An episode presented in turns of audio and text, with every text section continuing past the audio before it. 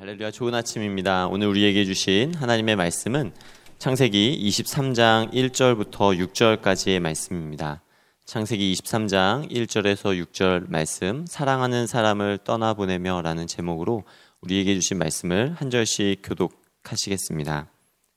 사라가 127세를 살았으니 이것이 곧 사라가 누린 횟수라 사라가 가나안 땅 헤브론 곧 기럇 아르바에서 죽음에 아브라함이 들어가서 사라를 위하여 슬퍼하며 애통하다가 그 시신 앞에서 일어나 나가서 헷 족속에게 말하여 이르되 나는 당신들 중에 나그네요. 거류하는 자이니 당신들 중에서 내게 매장할 소유지를 주어 내가 나의 죽은 자를 내 앞에서 내어다가 장사하게 하시오. 헷 족속이 아브라함에게 대답하여 이르되 내 주여 들으소서. 당신은 우리 가운데 있는 하나님이 세우신 지도자이시니 우리 묘실 중에서 좋은 것을 택하여 당신의 죽은 자를 장사하소서 우리 중에서 자기 묘실에 당신의 죽은 자 장사함을 금할 자가 없으리이다. 아멘. 우리는 어제까지의 말씀을 통해서 어, 아브라함의 믿음을 시험하시는 하나님의 모습을 보았습니다. 믿음은 나의 모든 것을 내려놓고 하나님의 일하심을 바라보며 순종해 나아가는 것입니다. 나의 작은 믿음을 통해서 더 크고 놀라운 일을 이루시는 그 하나님. 그래서 우리가 여기서 알 수 있었던 것은 어떤 시험의 강도보다 우리를 사랑하시는 하나님의 그 사랑의 크기가 더 크다는 것을 알 수 있었던 것이죠. 하나님께서 아브라함을 사랑하시는 그 사랑의 크기와 넓이와 높이와 깊이가 어떠함을 알 수 있었습니다. 그리고 오늘 우리를 향하신 하나님의 사랑도 동일하다라고 믿습니다. 그 사랑의 넓이와 길이와 높이를 측량할 자가 어디 있겠습니까? 하나님 우리가 드리는 작은 헌신보다 어, 더큰 사랑으로 우리를 사랑하시고 그 사랑을 확증하시는 하나님이십니다. 믿음 생활은 그 하나님의 사랑 안에 거하며 순종하는 삶이다라고 할 수 있겠죠. 그렇게 주님의 사랑 안에서 우리가 살아가다가 주께서 우리를 부르시는 그날 우리는 그 부름 앞에 순종하며 나아가야 됩니다. 그때와 시가 알지 그때와 그 시가 언제인지 우리는 알지 못하지만 주님께서 우리를 다시 주님 곁으로 부르시는 그날 믿음으로 주님의 그 명령에 순종하게 된다라고 하는 것이죠. 오늘 말씀이 우리에게 그것을 보여주고 있습니다. 우리 1절과 2절의 말씀을 다시 한번 읽도록 하겠습니다. 사라가 127세를 살았으니 이것이 곧 사라가 누린 해수라. 사라가 가나안 땅 헤브론 곧 기럇 아르바에서 죽음에 아브라함이 들어가서 사라를 위하여 슬퍼하며 애통하다가 아멘. 예, 목회자가 되어서 가장 힘든 순간이 있다면 아마도 이렇게 어, 누군가의 죽음, 특별히 사랑하는 가족의 죽음을 인하여서 애통하고 슬퍼하는 우리 유가족들 옆에서 그 슬픔을 함께 공감하고 또 위로하는 그런 위로의 일인 것 같습니다.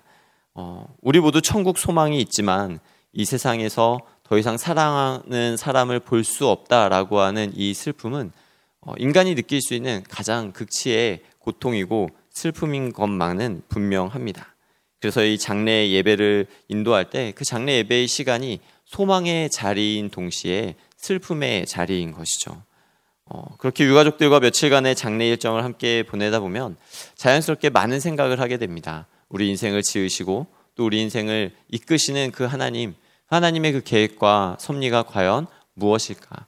아, 하나님께서는 또 나의 인생을 통해서 어떤 일을 이루어 가실까에 대한 고민을 많이 하게 되는데 이것은 비단 저뿐만이 아니라 이렇게 누군가의 슬픔을 함께 위로하고 또 장례 예배 가운데에서 어, 누군가는 어, 어, 모든 사람은 언젠가 다 주님의 그 부르심 앞에 서게 되는 날이 있다라고 하는 것을 보는 자들이 느끼고 깨닫는 바이다라고 믿습니다. 어, 보통 장례 예배를 인도하다 보면 가장 먼저 고인께서 어떠한 삶을 살아오셨는지에 대해서 어, 회고합니다. 하나님을 언제 인격적으로 만나셨는지, 믿음 생활을 언제부터 해 오셨는지, 가정 안에서 어떠한 아버지였고 남편이었는지, 또 어떠한 어머니였고 아내였는지에 대해 나누면서 이 땅 가운데서 수고하며 애쓴 그 뿌린 씨앗과 삶의 열매들이 얼마나 우리에게 값진 것이었고, 얼마나 우리에게 큰 영향력이 되었는지에 대해서 함께 나누곤 합니다. 이렇게 목회자가 되어서 참 많은 장례 예배를 섬겨 보았는데요. 저에게 기억에 남는 그런 장례 예배가 있습니다. 그건 바로 제가 어, 처음으로 장례 예배를 인도했던 때인데 어, 당시에 제가 섬기던 교회 담임 목사님께서 자리를 잠깐 비우신 상황이었습니다. 그래서 한 3일 정도만 더 있으면 돌아오시는 그런 날이었는데 어, 그것을 앞두고서 심무하시던 교회 장로님께서 소천하시게 되는 일이 있었습니다. 새벽 1시쯤 전화벨이 울리는데 왠지 그 전화벨이 울림과 동시에 아직 받지도 않았는데 아 무슨 일이 있구나라고 하는 것을 정말 직감할 수 있었고 전화를 받자마자 병원으로 달려가서 이제 유가족이 대신 권사님 가족과 함께 그 위로 예배를 드린 그 시간들이 정말 잊혀지지 않는 것 같습니다. 어, 그렇게 장례의 절차를 지내고서 이제 발인한 다음에 어, 매장지로 가기 전에 섬기시던 교회, 그 교회 모교회로 와서 평소에 가장 좋아하시던 찬송가를 함께 성도들과 다 같이 부르고 그리고 매장지로 이동하는 시간을 가졌습니다. 그때 함께 부른 찬양이 어, 찬송가 내주 되신 주를 참 사랑하고 라는 찬양입니다. 이 찬송가 3, 4절의 가사에 보면 이런 가사가 있습니다. 내 평생에 힘쓸 그 큰 의무는 주 예수의 덕을 늘 기리다가 숨질 때라도 내 할 말씀이 이전보다 더욱 사랑합니다.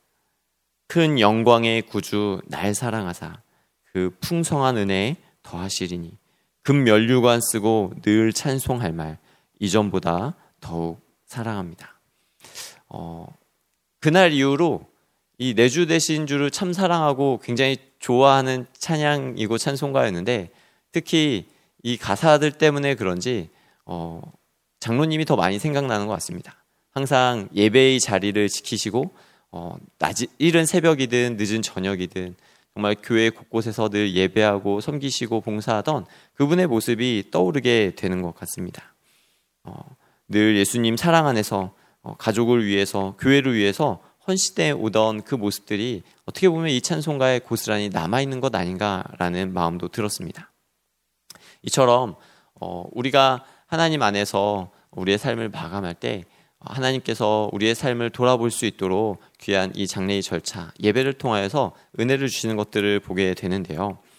어, 오늘 본문 1절에, 1절에서는 비록 사라의 죽음에 대해서 짧게 회고하고 있는 것 같습니다.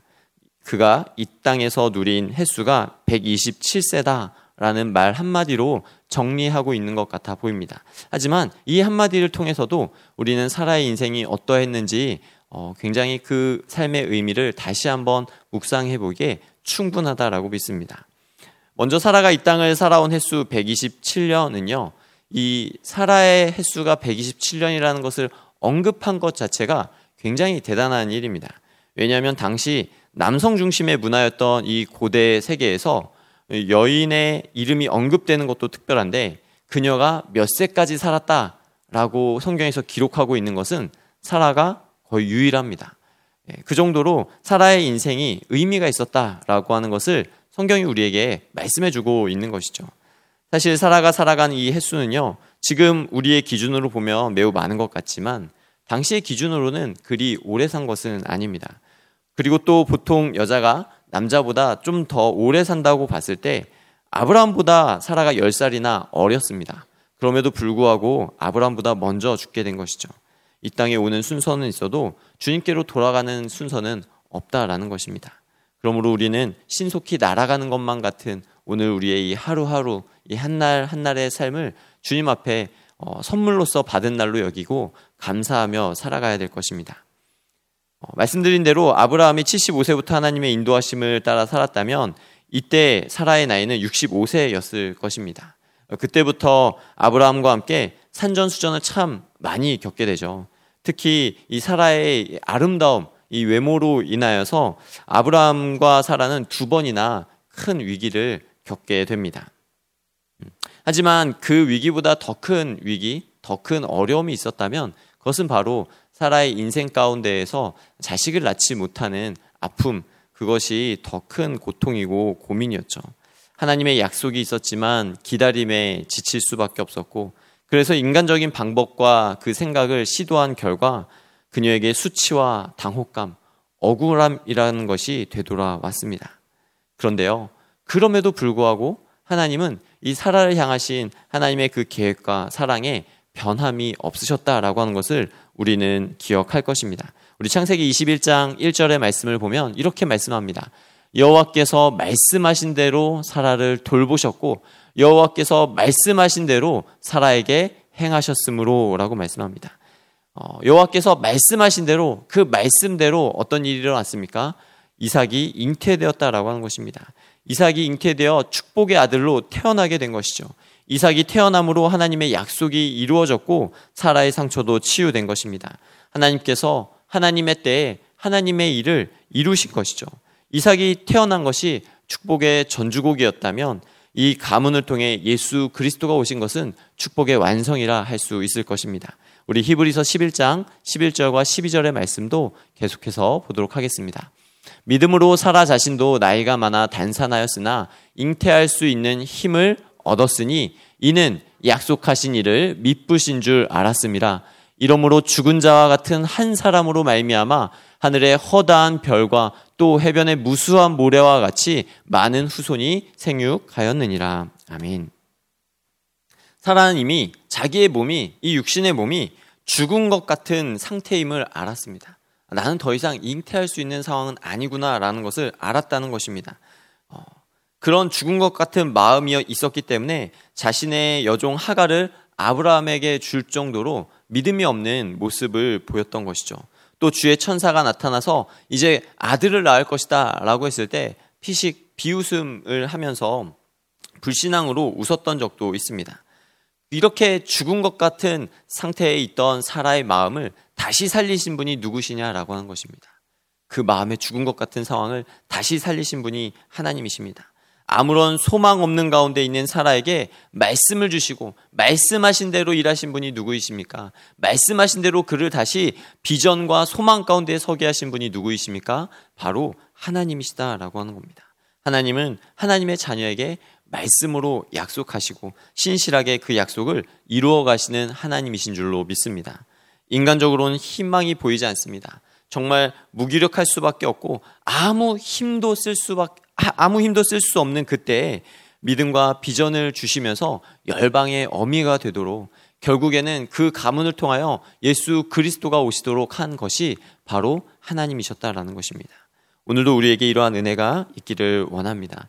사라와 같이 우리의 마음이 연약해지고 아무리 믿음을 가져보려고 해도 믿음이 생기지 않아서 마음이 힘들고 지친 분이 있을 수도 있습니다. 그 마음이 죽은 것 같은 그 상황 가운데서도 우리를 포기하지 아니하시는 하나님의 사랑과 하나님의 계획이 있다라고 하는 것을 우리가 확신하는 것, 그 믿음만 가지고 나아가기를 주의 이름으로 간절히 소망합니다. 나를 향한 변치 않는 하나님의 그 사랑과 그 계획 가운데 있다면 하나님 우리에게 반드시 주, 주님께서 주신 그 비전과 그 사명과 그 소명을 이루시게 할 줄로 믿습니다. 믿음 좋은 아브라함이라고 해서 자기보다 10살이나 어린 사라가 먼저 이 세상을 떠날 것이라고 어찌 알았겠습니까? 아마 상상도 못했을 것입니다. 그래서 아브라함은 이 사라의 죽음 앞에서 슬픔과 애통 가운데 있을 수밖에 없었습니다. 우리에게 천국 소망이 있다라고 하지만 사랑하는 사람이 먼저 떠나가게 되면은 그 죽음 앞에서 충분히 슬퍼하며 애통하는 것은 당연한 것입니다. 지금 당장 다시 볼 수 없는 아쉬움, 이 세상에서 더 이상 좋은 것을 함께 누릴 수 없다라고 하는 미안함이 있기 때문인 것이죠. 그러나 하나님이 주시는 여러 시험을 통과한 아브라함이기에 이러한 아브라함의 믿음에 기대어서 우리가 오늘 말씀을 조금 더 생각해 보면요. 하나님께서는 사라의 죽음 앞에서 아브라함을 위로하셨고 또 이 죽음의 과정을 통하여서 그를 결국엔 다시 일으키길 원하신다라고 하는 것을 오늘 본문이 우리에게 말해주고 있습니다. 우리 3절과 4절의 말씀 다 같이 읽겠습니다. 그 시신 앞에서 일어나 나가서 해쪽 속에게 말하여 이르되 나는 당신들 중에 나그네요 거류하는 자이니 당신들 중에서 내게 매장할 소유지를 주어 내가 나의 죽은 자를 내 앞에서 내어다가 장사하게 하시오.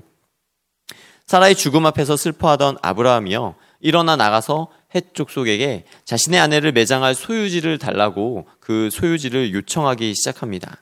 사라의 장례 절차를 밟기 시작한 것이죠. 어, 우리나라도 보통 이 3일장을 치르지 않습니까? 이 3일장을 치르는데 이 3일의 시간이 사실 굉장히 빠르게 지나갑니다. 네. 고인이 되신 이 고인의, 고인의 시신을 병원으로 옮기고 또 그 장례식장을 잡고 거기에서 여러 가지 장례의 절차들 또 찾아오시는 조문객들과 인사하고 또 다시 매장해야 되거나 화장해야 될 곳들을 예약하고 이러다 보면요. 정말 이 3일의 시간은 너무나도 금방 지나가게 되는 것을 보게 됩니다. 네. 어, 아마 아브라함도 예외는 아니었을 것입니다. 어, 사라의 죽음 앞에서 충분히 애통하고 슬퍼하다가 아 이제 이 장례의 절차를 잘 치러야겠구나라는 생각이 들었겠죠. 그래서 마주한 것이 3절과 4절의 말씀입니다. 사라가 죽은 땅, 이 가나안 땅은요. 어, 이 헤브론은 하나님께서 아브라함에게 약속하신 땅이었습니다. 하지만 아직 아직도 아브라함은 그 땅의 주인이 아니라 나그네로 살아가고 있었다라고 말씀하고 있죠. 그 땅에 대한 아무런 권리도 주장할 수 없는 일용직 노동자처럼 마치 소장농처럼 살아가고 있었다라고 하는 것입니다. 그렇다고 아브라함이 아무것도 소유하지 못한 가난한 자였습니까? 그렇지는 않습니다. 아브라함에게도 많은 소유와 재산과 종들이 있었습니다. 그럼에도 불구하고 아브라함이 그 땅을 살아가는 삶의 자세가 나그네였다라고 하는 것입니다. 아브라함은 많은 부가 있었음에도 불구하고 이 땅에서의 삶이 마치 영원한 것처럼 살지 않았다라고 하는 것이죠. 많은 것을 소유했으나 그것에 집착하지 아니하고 하나님의 선한 청지기로 살아간 것입니다. 하나님의 영광을 위해 살아간 것이죠. 우리도 아브라함처럼 살아가야 될 줄로 믿습니다. 이 땅의 삶이 전부인 것처럼 살아가기 시작하면 우린 더 많은 것을 쥐기 위하여서 더 많은 것을 소유하고 누리기 위하여서 애쓰고 피곤한 삶이 될 것입니다. 그러나 반대로 아브라함처럼 살아간다면 우린 어디에서나 자유할 수 있습니다. 아브라함이 자신을 나그네와 같다라고 낮추었지만 하나님께서는 그를 결국에 높이십니다. 우리가 우리 스스로를 높이고자 하면 낮아질 것이지만 우리가 우리 자신을 낮추면 하나님께서 우리를 높이신다라고 하는 것이 성경의 말씀인 줄로 믿습니다. 우리 5절과 6절의 말씀을 통해 그것을 확인하기 원합니다. 5절과 6절입니다. 해쪽 속에 아브라함에게 대답하여 이르되 내 주여 들으소서 당신은 우리 가운데 있는 하나님이 세우신 지도자이시니 우리 묘실 중에서 좋은 것을 택하여 당신의 죽은 자를 장사하소서 우리 중에서 자기 묘실에 당신의 죽은 자 장사함을 금할 자가 없으리이다. 아멘. 아브라함은요 자신을 나그네와 같다라고 했지만 해쪽 속에 해쪽 속에게 아브라함은 하나님이 세우신 지도자였다라고 하는 것입니다. 이방 민족이 보기에도 이분은 우리가 그냥 나그네로 여길 사람이 아니라 하나님이 세운 지도자이십니다라는 인정과 존경을 받으며 살아갔다라고 하는 것입니다. 그렇습니다. 아브라함은 결코 그냥 어, 쉽게 볼 만한 그런 인물은 아니었습니다.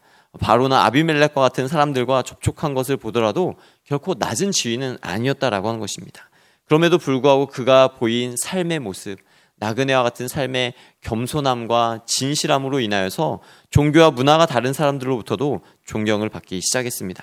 하나님을 기쁘시게 하며 영적인 우선순위를 붙들고 살아가야 되는 우리 크리스찬들의 삶이 어떠해야 됨을 우리에게 보여주고 있는 것입니다. 어, 이런 아브라함의 삶을 보고 헤브론 거주민들은 아브라함을 고귀하게 여기면서 기꺼이 이 장례를 우리가 돕겠다라고 말을 합니다. 그런데 여기서 우리는 이제 미묘한 긴장감을 살펴보게 됩니다. 4절 말씀에 보면은 아브라함은 분명 이렇게 말합니다. 어, 내게 매장할 소유지를 달라라고 말을 합니다. 매장할 소유지죠. 평생 나그네로 살아왔던 이 아브라함이 이번에는 왠지 소유지를 달라라고 주장을 하고 있습니다. 근데 이에 대한 해족속들의 대답은 6절 말씀에서 우리 묘실 중에서 좋은 것을 택해라 라고 하면서 우리가 우리에게 있는 땅을 뭐 팔겠다 이런 말이 아니라 그냥 묘실 중에 한 칸을 쓰면 될 것 같아 라고 말한다 라고 하는 것이죠. 서로 그런 거 있죠. 웃으면서 이야기하고, 이야기하고 있지만 절대 그 속으로는 웃지 않고 뭔가 이렇게 피묘한 긴장감이 있는 그런 상태였다라고 하는 것입니다. 자, 이, 어, 의미가 굉장히 깊, 깊은데요. 이 말씀이 사실은 내일 더 본격적인 협상의 장면으로 이어지게 되어 있습니다. 그러나 우리가 여기서 한 가지 기억해야 될 것은 아브라함이 슬픔과 그 애통함 가운데 있다가도 하나님이 그를 다시 일으켜 세우시면서 나그네와 같은 삶을 살던 이 아브라함에게 뭔가 새로운 비전을 주시고 그것을 이루어갈 수 있도록 일하시기 시작하셨다라고 하는 것입니다.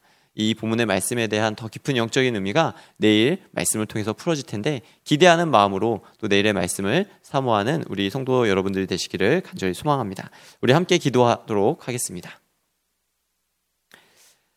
사랑의 하나님, 나그네와 같은 우리 인생 가운데 찾아와 은혜 주시고 또 우리의 삶에 걸음걸음을 인도해 주시니 고맙고 감사합니다. 주님, 우리의 믿음의 연약함에도 불구하고 여전히 우리를 향하신 하나님의 그 사랑과 하나님의 그 계획과 그 신실하심이 변치 않으심을 믿습니다. 그 사랑에 감사합니다. 날마다 그 주님 바라보며 어, 믿음의 걸음을 걷는 자들 되기를 원합니다. 믿음의 반석 위에 굳건히 서서 주께서 우리의 삶을 이끄시고 인도해 가심을 바라볼 수 있는 자들이요 주님과 동행하는 기쁨을 누리는 자들이 되기를 원하오니 우리에게 허락하신 오늘 한날의 삶, 삶도 감사함으로 받는 자들이요 감사함으로 주께 영광 돌리게 하여 주시옵소서 그렇게 우리 가운데 역사하실 주님을 찬양하오며 사랑 많으신 예수님의 이름으로 기도합니다.